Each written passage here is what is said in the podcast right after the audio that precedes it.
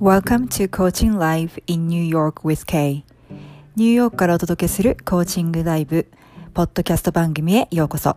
私が番組ホストのコーチ Kay です。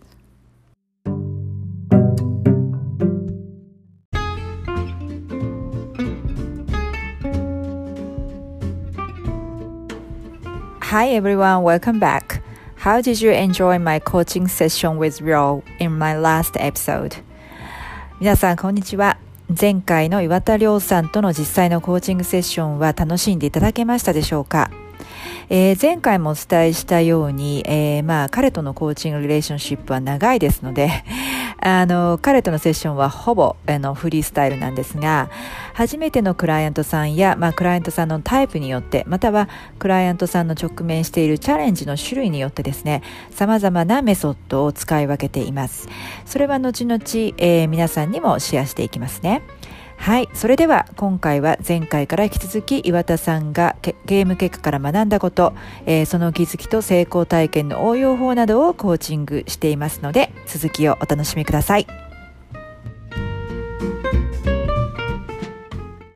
はい、で例えばこの間のセッションの時に、その毎日の変化って時空に揺らぎを作ると、今が変わって未来が変わるみたいな感じ、で毎日にちょっと変化が起こらないと、時空に揺らぎが起こらないから、その未来が変わっていかないっていう、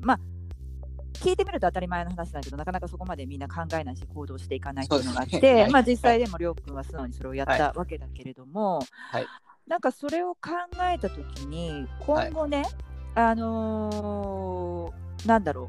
そういう同じパターンがリクリエイトできるようなシチュエーションってなんか考えられるものあります？今回はその料理からして、この気分が上がって、友達もみんな自分一人だけじゃないんだっていうことが分かって、それから他の人にもそういえば疎遠になったというか連絡してみようとか、そこまで行ったわけじゃない？だからそれってその成功サクセス体験って、やっぱりそこだけで終わらせないで、レプリカじゃないけど、その成功をもう一回同じ成功をクリエーションをしていくためには、例えばどういうパターンでどういう時に同じような、この成功パターンっていうのは、アプライできると思います？適用できると思いますか？そうですね。例えばがパッと浮かぶが、例えば仕事してる時、以前ねやっぱ仕事してたので、その時とか考えると、やっぱり仕事してると何かスタックすることって絶対あるじゃないですか。変な話ですけど、同じミスを繰り返したりとか、毎回同じことでとか、そういうのがあるときに、やっぱりちゃんと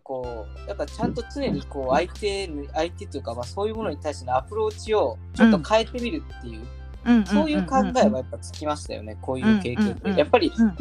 もちろんね、頭じゃ分かってるんですよ。やっぱり変な言い方ですけど、みんな何か失敗したら同じことをしちゃいけないっていうことは分かってはいるんですけど、やっぱいざ自分だけ一人でやってみようと思ったら、物事を俯瞰的に見えないっていうか、第三者的な視点で見ないところが多いので、難しいところがあるんですけど、ただ今回みたいな、例えば要するに、第三者的な人の意見を聞いて、やっぱり言われるとすごいスッと入ってくるし、今回この成功体験を通したことによって、今後やっぱもっと自分でもできるなと思いましたね。要するにその三者的な意見をなくても、自分から能動的にもっと動いていくとか、そういうことがあった時に、じゃあ今回ああだったからちゃんとこう変えてみようっていうのをもっとできるっていうんですかね、できるっていう感じはやっぱしますね。これは本当に何か壁に当たった時には何にでも応用できるみたいな、応用できるっていう気はしますね。別にその仕事に限らず、何でも勉強でもそうですし、何かうまくいかない時とかがあったら、じゃあ今までの本当にアプローチを変えてみるっていう、ことにできると思いますね。なるほど。あとはあるいは全く今回ね、その料理という全く関連性がないように見えることからいろいろ始まったっていうこともあるから、例えば仕事でこの先使うとしたりとか、あとは、人間関係のことで何か使うとしたときに、全くもしかしたらそれとは一見関係のないところのところで、うん、でも行動を起こすと、うん、なんかそこからね、変わるっていうこともあり得るかもしれないじゃん、うん、そういう考え方もできるし、で、あれ、あとはなんだ、そのたまたまそのりょうくんもともと料理は好きで得意だったんですけど、まあ、今回、まあ、さらにするようになってもっと得意になったっていうことだけれども、はい、なのでその前回そのいろいろ物事が進んでいかない、自分の思い通りにならないっていう時に、とりあえずその自分でそのワクワクすること、料理とかをやったっていうのも良かったのかもしれないですよね。あ、そう、それはまさにそうですね。確かに、うんうん、その気分転換の面でもありますし、やっぱこうポジティブな気持ちになるっていうのはやっぱ大きかったですね。そうですね。それはやっぱりこうね、何もしないでこう一日中こうやっぱ引きこもってるよりかは、まあ引きこもらざるを得ない状況ではありましたけど、やっぱりこう何か自分の好きなことをね、やっぱ少しでも一日本当、まあ本当長くても1時間ぐらいのものでしたけど、やっぱそうするとこう、ね、ポジティブな気持ちになれると、やっぱり多分それがきっかけで、もしかしたらキッチンで話していても、うん、まああまり暗くなかったから、やっぱこうどんどん話が弾んだってこともあったかもしれないですね。そうですね、うんうん、それはだから大事なの、もう一つのポイントだったのかなと思います。そうですね、要はその好きなことを、好きなことをしているから、その自然とその多分りょうくんの波動も上がっていて、でそこからまたなんかポジティブなことが引き寄せられてくるみたいな感じがあると思うんだよね。だから、まあ、もう一つそのできることとしては、今ちょっと思いついたんだけど、私一時期やってたことがあるんだけども、その、まあ、別に細かくやらなくてもいいんだけれども、例えばなんかこうちょっと調子出てないなっていう時に、フィーリングログってやってた時があったらしい。確かね、ディーパーク・チョプラのオンラインコースかなんかを何年か前に取ってた時に、まあ、おすすめしてたもので、でなんかそのフィーリングログは、例えば、自分の、ま、大まかでいいのね、例えば AM、PM、イブニングみたいな感じで1日を3つぐらいに分けて、で AM の、自分で今どういう気持ちなんだろうって言って、すごく疲れてるのか、だるいのか、なんかあんま楽しくないのかって、まあ、そういう書くとするじゃない、でそれにアソシエイトしてるアクティビティは何なんだろう、自分はその時何を考え、どんな行動を、何をしていて、どういうことを考えていたのかっていうのをその脇に書いてみると、そのなんかアソシエーションが分かるんだよね、関係性が。で、自分が感じていることとその行動との、つ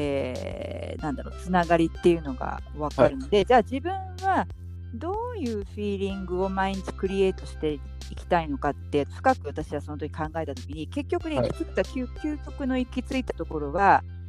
そのなんて言うんでしょう、そ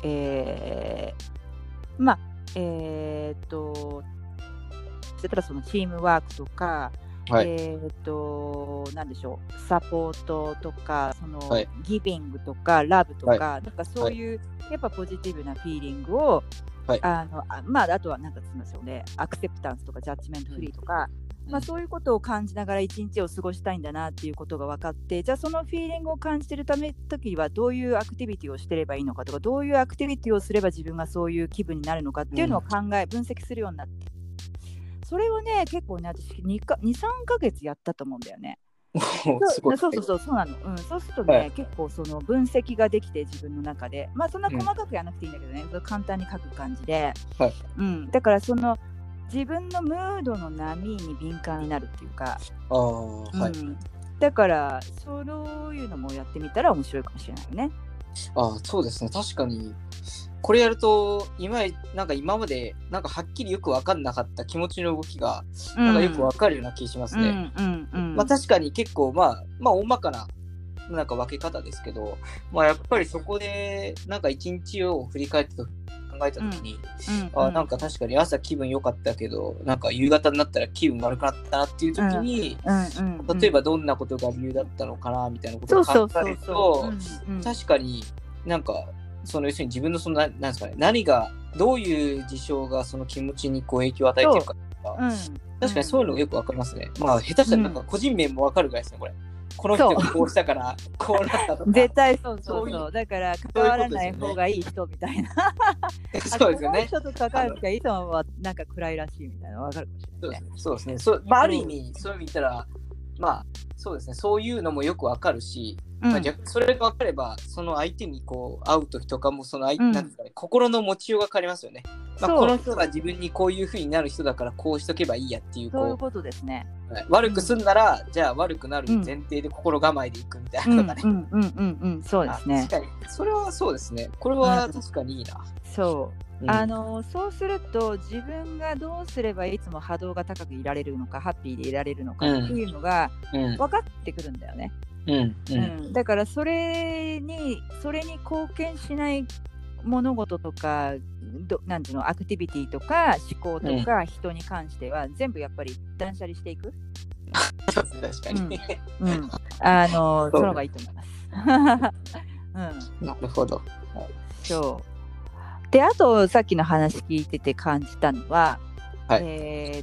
やっぱり自分だけじゃないんだっていう、その仲間がいること、うん、で、うん、なんかね、まありょうくんとはシーズン1からずっと話してるけれども、うん、やっぱりその一人でやるゲームっていうのは限度があって、やっぱりいろんな人と、コラボレーションじゃなくチームワークで、まあ、コーチと、ね、クライアントっていうのはそういう関係だけれども、なんで人とのネットワークって、コネクションってすごいやっぱり大事っていうか、それによっても、ね、はい、まあ、ムードって変わってくると思うんですけれども、はい、今後その今回の学びからね、はい、まあ、だから最初のこの間のセッションの時点では結構一人孤立されしてたじゃない、まあ、フィジカルにも、はい、メンタル的にも、そうですね、うん、だからなるべくそういう状態を今後作らないようにする、はい、ため、そして、今回のことで学んで、まあ、自分は一人じゃないっていうこの力強くなるでしょ、で、はい、それもまあゲームを達成していくためにも重要なのかなと思うんだけれども、うんうん、どういうことそれをだから維持していくにはどういうことが考えられますか？あ、その人とのつながりってことですか？うん、そうだね。だから、うん、なんかそのただ自分が人とつながっていることをいつも感じられるようにするには、具体的に、はい、その別になんかデイリーアクティビティとかじゃないんだけれども、はいはい、常にそのマインドフル、気に留めておくべきだなと思ったことっていうのはあります？あ、なんかね、それね、うん、思いましたね。一つあって、うん、そのまあ、今回そのキッチンで人と話したって話さっきしましたけど、うん、それと加えてやっぱ挨拶することでしたね。素晴らしい、はい、変な話、その要するに今住んでる要するにフラットの、まあ、セキュリティの人でもレセプションの人でもそうですけど、うん、正直そのどっかその廊下っていうかそのですれ違った人とか、うん、やっぱ挨拶したらやっぱ違いましたよね。はあ、それで変な言い方ですけど、うん、まあ、こちらもこう元気よく挨拶するじゃないですか、うんうん、気持ち高めたいんでわーって、はいはい、わーって言うじゃないですか、うんうん、そうすると向こうも、まあ、もちろんね挨拶されて嫌な気分にはならないですし、うんうんうん、やっぱそうすると次会った時にも向こうもよくしてくれるし、そうするとこっちも気持ちよくなるっていう、はいはいはい、それはねやっぱありましたね。だからいい関係だから、もちろんそのキッチンだった人も、うん、今までこう会ってもなんかあんま話さなかった人も、うん、もうなんかこっちから話しかけるみたいな、うんうん、おはようみたいな感じで話しかけて、こうどんどんどんどんこうインタラクションを増やしていくっていうのはありましたね、やっぱり。素晴らしい、はい、なんか挨拶できない人多いですもんね。そう、いや本当に挨拶の大切さはすごいよく分かりましたね、そういう意味では。そう、はい、なんか本当にシンプルだから、人生で重要なことってシンプルなことなんだよね。難しいことじゃないんだよね、はい、そう思います。やっぱりなんか小さなところをちゃんとやっていく、うん、なんかそれがやっぱどんどんなんですかね、こう波紋みたいに広がっていく、そういうことだね、はい、そういう感じしますね、やっぱり、はい、そういうことだね、うんうん、なんかそれをなんかねオーバールックしちゃって、いやいやいや自分にはもっとなんかこう大事な大きな達成しなきゃいけない目標があるんだみたいな、うんうんうん、そっち行っちゃうとね、やっぱり小さなことができてないとそこから積み上がっていくものがないからね、はい、やっぱり、はいはい、そうですね、うん、挨拶大事だね、なるほど、うん、まあやっぱねそのおかげで今もそのさっき卒論の書くっていうお話ししたけども、はいはい、まあ、その後卒論で、まあ、グループでちょっとやることになって、すごいね、うんうん、はい、まあ、その人ともすごい一緒にやるようになって、うんうんうん、まあ、すごい時間を効率的に使って、はいはい、まあ、変な言い方ですけどお互いにこういい意味でまあ、お互いにプレッシャーを与えながらすごい効率的にこういう今みたいなロックダウンの状況でも、まあ、お互いにプレッシャーを与えて話し合いながら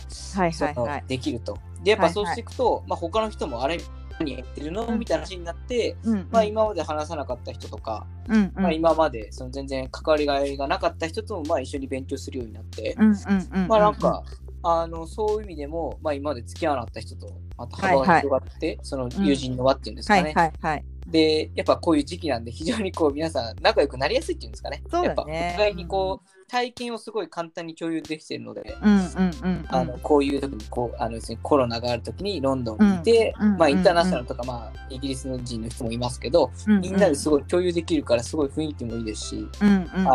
いい意味でお互いにこう、まあ、高め合えてるっていう感じですかね。そうか、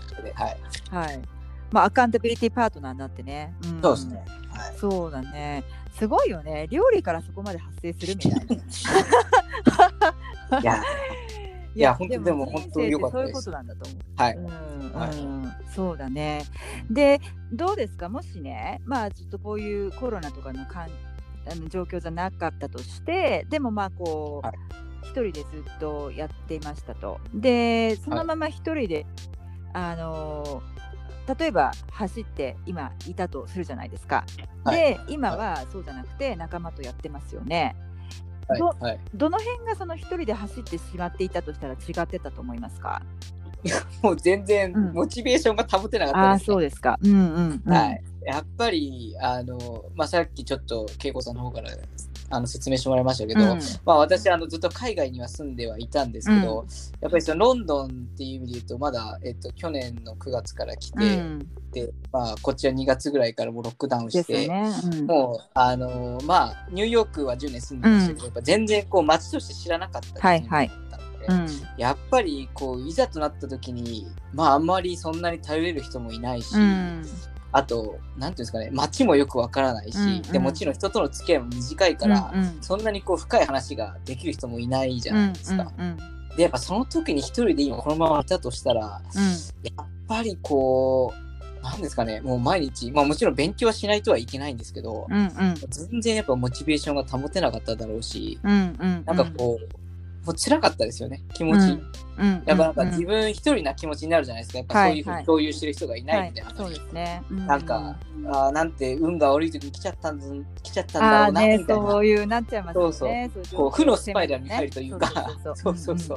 まあでもやっぱね、そこはでも今は本当に人が一緒にね、こうやっぱできてるだけで本当に気持ちも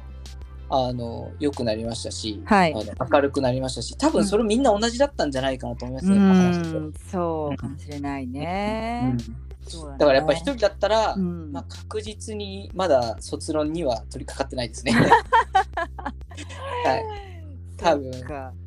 嫌なニュースを見て毎日暗くなるニュースばかりなんで、で不健康な食べ物を食べ続けてね、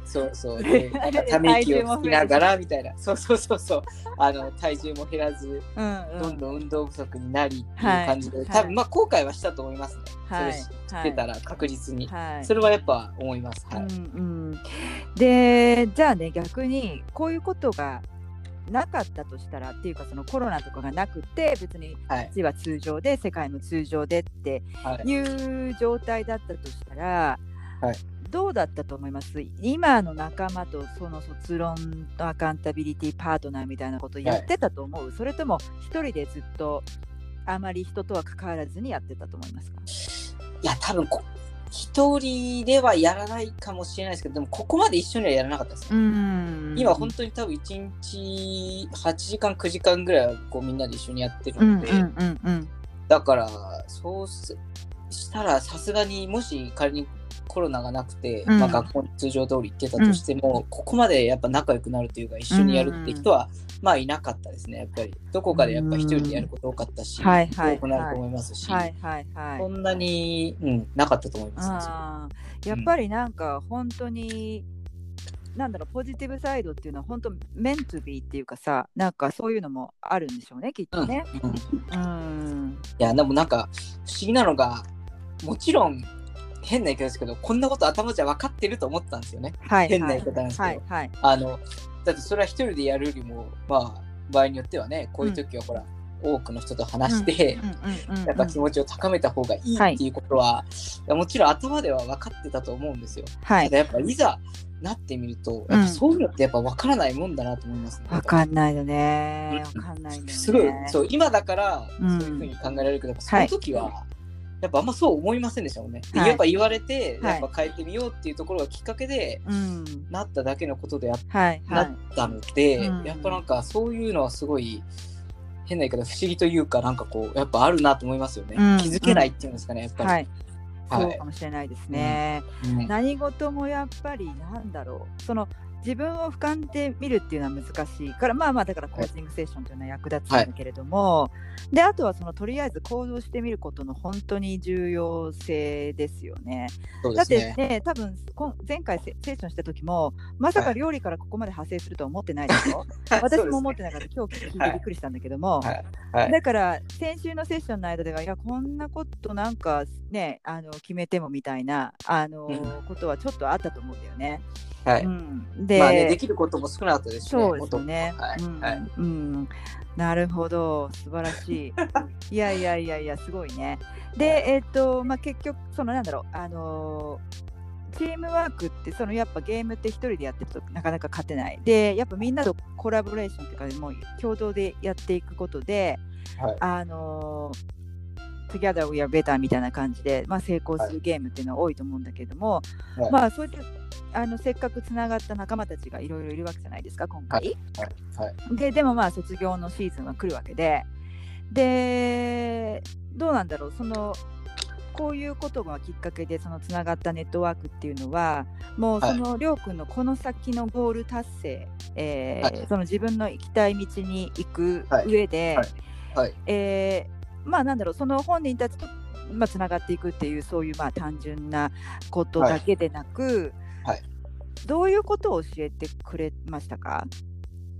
はいということで今回のエピソードはいかがだったでしょうか。アンカーでお聞きの皆さんぜひご質問やコーチングしてもらいたいトピックなどボイスメッセージを送ってくださいね、私の公式ウェブサイトのホームからまたはメールでのお問い合わせもお待ちしております、無料体験セッションや自分らしく生きるための7つの秘訣についての無料冊子も、ご提供しておりますので詳しくはウェブサイトをご覧くださいね。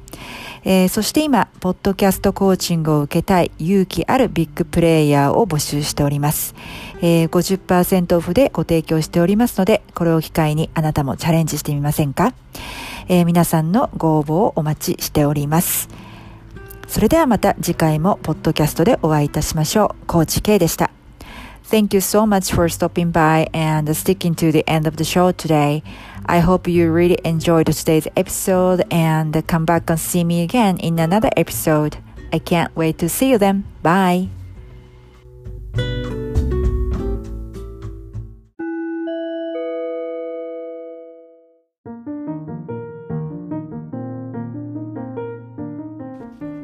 英語ワンポイントアドバイス。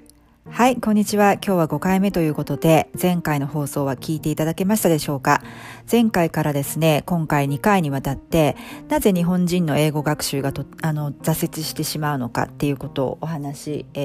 してきていますけれども、まあ、前回ポイント3つまでお話ししたので、今日は残りの2つのポイントをお話ししたいと思うんですけれども前回まだお聞きになってない方はそちらからぜひ聞いてみてくださいね。前回のエピソードの一番最後の方最後に英語ワンポイントアドバイスということでお話ししています。はい。なぜ日本人は英語学習途中で挫折してしまうのか。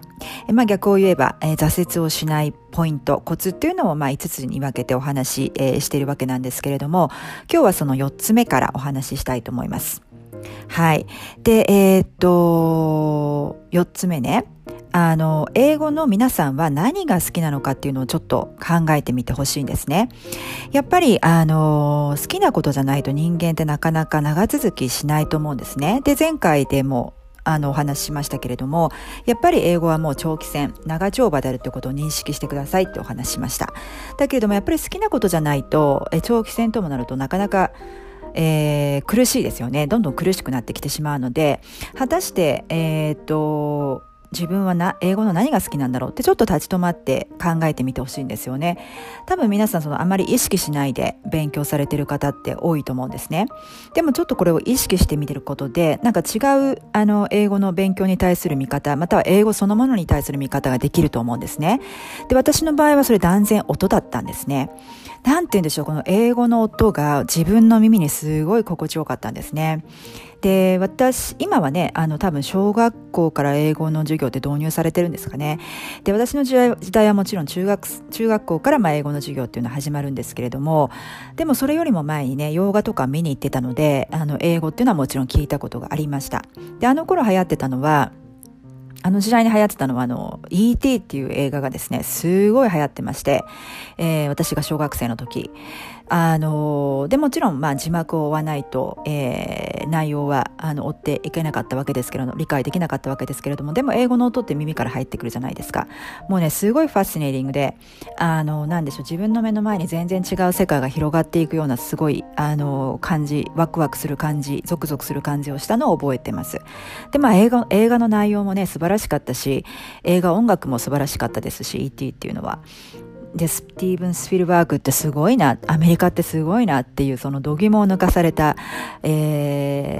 なんでしょう、印象っていうのが、感動っていうのは未だに覚えてるんですけれども、なので中学校で英語の授業がスタートするってすごいワクワクしてたんですね。で、学校で供給される教科書ではなくて、なんて言うんでしょう、サポートリフェレンス、参考書で、本屋に売ってるもので、それにカセットテープがついてたんですね。どうなんでしょう、今カセットテープレコーダーなんて多分もう売ってないですよね。で、当時は多分まだね、CD プレイヤーとかもなかったと思うんですよね。だから文字通りカセットテープレコーダーで、授業も先生がカセットを流して、みんなで発音させるっていう授業もあったんですけれども、で、私はカセットテープで、要はネイティブの人が教科書に載ってる文章を読んでるのを録音されてたわけなんですけれども、もうね、やっぱりすごいファシネーティングで、私の耳にはすごい心地よくて、それを聞いては、ああいいな、私もこんな風に発音してみたいなっていう、純粋な好奇心、 out of curiosity でテープを聞いては止めてポーズして、で、自分でなるべく似せて、発音を似せて自分で発音してみるっていうことを繰り返してましたね。聞いては止めて自分で真似るっていうことで、私にとってはこれほぼ趣味だったので、全く勉強してるって意識は全然自覚はなかったです。あと単純なんですけれども、英語の筆記体、あれすごいかっこいいなと思ってて、ブロック体じゃなくて自分も早くああいうかっこいい筆記体、続け字ね、書いてみたいなと思って、自分でね、自主的に、ノートに何度も練習して、綺麗に書けるまで練習したのをすごい覚えてるんですけれども、これも、私にとってはほぼ趣味でしたので、勉強させられていたとか、勉強したっていう自覚は全くなかったです。だからラッキーでしたよね。そういう意味で。あとフランス語が好きな方って、フランス語の音が好きっていう、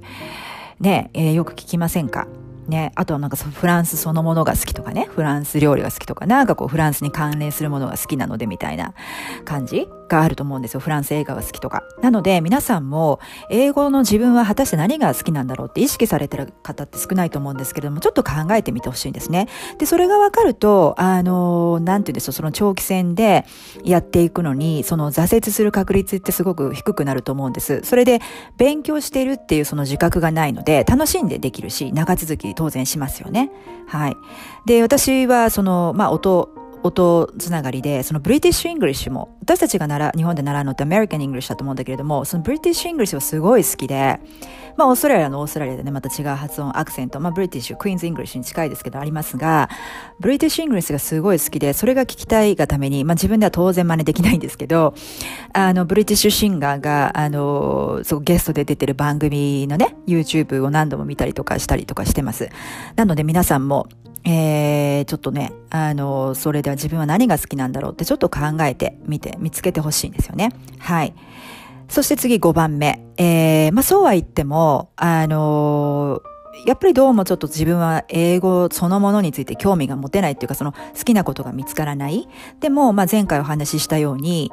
What is your big why? ね、その英語っていうのはまあ手段に過ぎないので、結局そのご自分が、目的とする英語のレベルに達成した後に行き着きたい場所を達成して、そして何がしたいのか、達成することでどんな自分になりたいのか。で、そこに行き着くためにはやはりどうしても英語の学習が必要だという方も大勢いらっしゃるかもしれませんよね。その場合はもうね、逆発想でもう英語の勉強は修行だと思ってください。はい。そして修行を楽しむんです。その修行に耐えている自分を楽しんじゃってください。はい。で、これね、さっきも言いましたけれども、そして前回もお話しましたけれども、その、もう短期間で学ぼうとせずに、もう長期戦、もうライフタイムプロセスっていうことも割り切って、いい意味で開き直って、いい意味で諦めて勉強してくださいってお話をしましたけれども、それと同じでこのマインドセットの切り替えっていうので、もう修行なんだっていうふうに思ってしまえば、結構楽になると思うんですよね、逆に。うん。だから、まあ修行だから、もう長く時間がかかるのは当たり前。修行だから多少きついのは当たり前。修行だから多少難しかったり、辛かったりするのは当たり前と思ってしまうと、多分気分的に楽に逆に、まあ逆説ですよね。ちょっとパラドックスなんですけれども、面白い、なんて言うんでしょう、楽になると思うんですよね。そして、その修行をね、修行を積んでいく途中で、語学は深いっていうことを知ってほしいんですね。で、私は、小さい時から読書が好きで、割といろんな本に囲まれて育ってきたんですね。まあ本当にそれこそ、グリム童話、アンデルセン童話、日本の昔話は多分全集持ってましたし、子供用のその百科事典っていうのも全集あったと思うんですね。で、その中で ABC 大図鑑っていうのがすごい大好きで、小さい頃から、もう本当に幼稚園とか幼稚園上がる前ですよ。で、それを毎日、取り出して読んでたのを覚えてるんですね。だからどういうわけか小さい頃から英語というものに惹かれてたみたいですね。でもちろんね、その頃は将来その英語を勉強してアメリカで働くなんてことは夢にも思ってなかったわけですけれども、はい。何が言いたいかと言いますと、don't worry, I'm getting to the point。my point is 私のポイントは、まあもちろん私も実用書とかスピリチュアル系の本とかもたくさん読みますけれども、多分そういった種類の本だと難しいと思うんですけれども、小説を読んでると、その時々そのすごく美しい表現に出会ってハッとすること、感動すること、皆さんありませんか？これってね、英語も同じなんですよ。で、私がアメリカで好きな作家ってジョン・スタインベックなんですけれども、そのイースト・オブ・イーデンを書いた方、エデンの東を書いた方で、彼の小説ってこう、結構物語全体のトーンが暗いんですね。やっぱり作家さんによって、その作品によって、それぞれその物語のトーンってあると思うんですよね。で、彼は、なんて言うんでしょう、人間のどうしても分かっていても繰り返してしまう、過ちですとか、習慣ですとか苦悩を、映し出したような感じの物語が多いんですね。で、やっぱり物語を読んでて、なんかこう表現、なんて綺麗な英語なんだろうって、なんて美しい表現なんだろう。まあ日本語でもそうですけれども、思うと、私の場合はもう思わず本を閉じて、目を閉じて陶酔してしまう瞬間とかが結構あったりするんですね。なので、何が言いたいかというと、そういった、その語学は深いということ、その英語っていうことだけにこだわるんではなくて、その語学そのものっていうのは奥深いんだっていうことを皆さんにも知ってほしいんですね。で、逆に言うと、言い方を変えると、さっきのその英語の何が好きなのかを考えてみてくださいと言いましたけれども、その皆さんの中の英語に関する自分のオタク性っていうのをぜひちょっと見つけてほしいんですね。そうするとですね、そこにはまっていくうちに時間も忘れます。そして、その英語の奥深さっていうものが分かってきますので、そこまではまってしまうと全然苦じゃないと思います。英語を勉強して、その長く続けていくこと自体。なので、自分にとっても非常に得になるので、そういった自分の英語に関する、自分の中に眠っているそのオタク性っていうのをちょっと、ぜひ掘り起こしてほしいなと思います。はい。そうですね。じゃあ今回は、そんな感じですかね。はい。今日は、なので、中で自分は英語の何が好きなのかっていう考えてみること。そしてもう、そこでもわからない場合はもう、英語の学習は修行であると割り切る。ですね。で、修行っていうともう筋トレとほぼ似てると思うんですよね。で、やっぱり運動も好きじゃないと続かないじゃないですか。なので、あんまり好きじゃない方にとってはもう修行ですよね。私はまあ好きなんで、あと結構修行も好きなんで、ストイックな方なんで、全然苦じゃないんですけれども、でも運動が好きじゃない方、でも筋肉つけたい方、痩せたい方、ね、体重を落としたい方っていうともう修行ですよね。もう楽しむしかないですよね。で、私もこういう状況なんで、ジムは閉まってて行けてないんですけれども、なので家でエクササイズしてるんですが、ジムのね、先生とかがよくもうきついエクササイズをね、生徒、私たちにさせるときに、Don't even think about it, just do it って言うんですよ。もう考えなくていいから、ただやってって、そう。だから、英語もそうだと思うんです。Don't even think about it, just do it。ナイキのマーケティングブランドみたいですけれども、はい。それを皆さんにもぜひ覚えておいてほしいなと思います。はい。そんなわけで、すいません。今日ちょっと長くなってしまいましたけれども、前回と引き続き、日本人が英語を挫折してしまう理由、また、逆に言うと挫折しないようにするための5つの秘訣についてお話をしましたので、前回と合わせてもう一度復習をしてみてですね、その5つのポイントに皆さんペイアテンションしてください。それを意識してみてください。そしたら必ずあなたも挫折せずに英語学習を楽しみながら続けていくことができると思います。はい。ではまた次回お会いいたしましょう。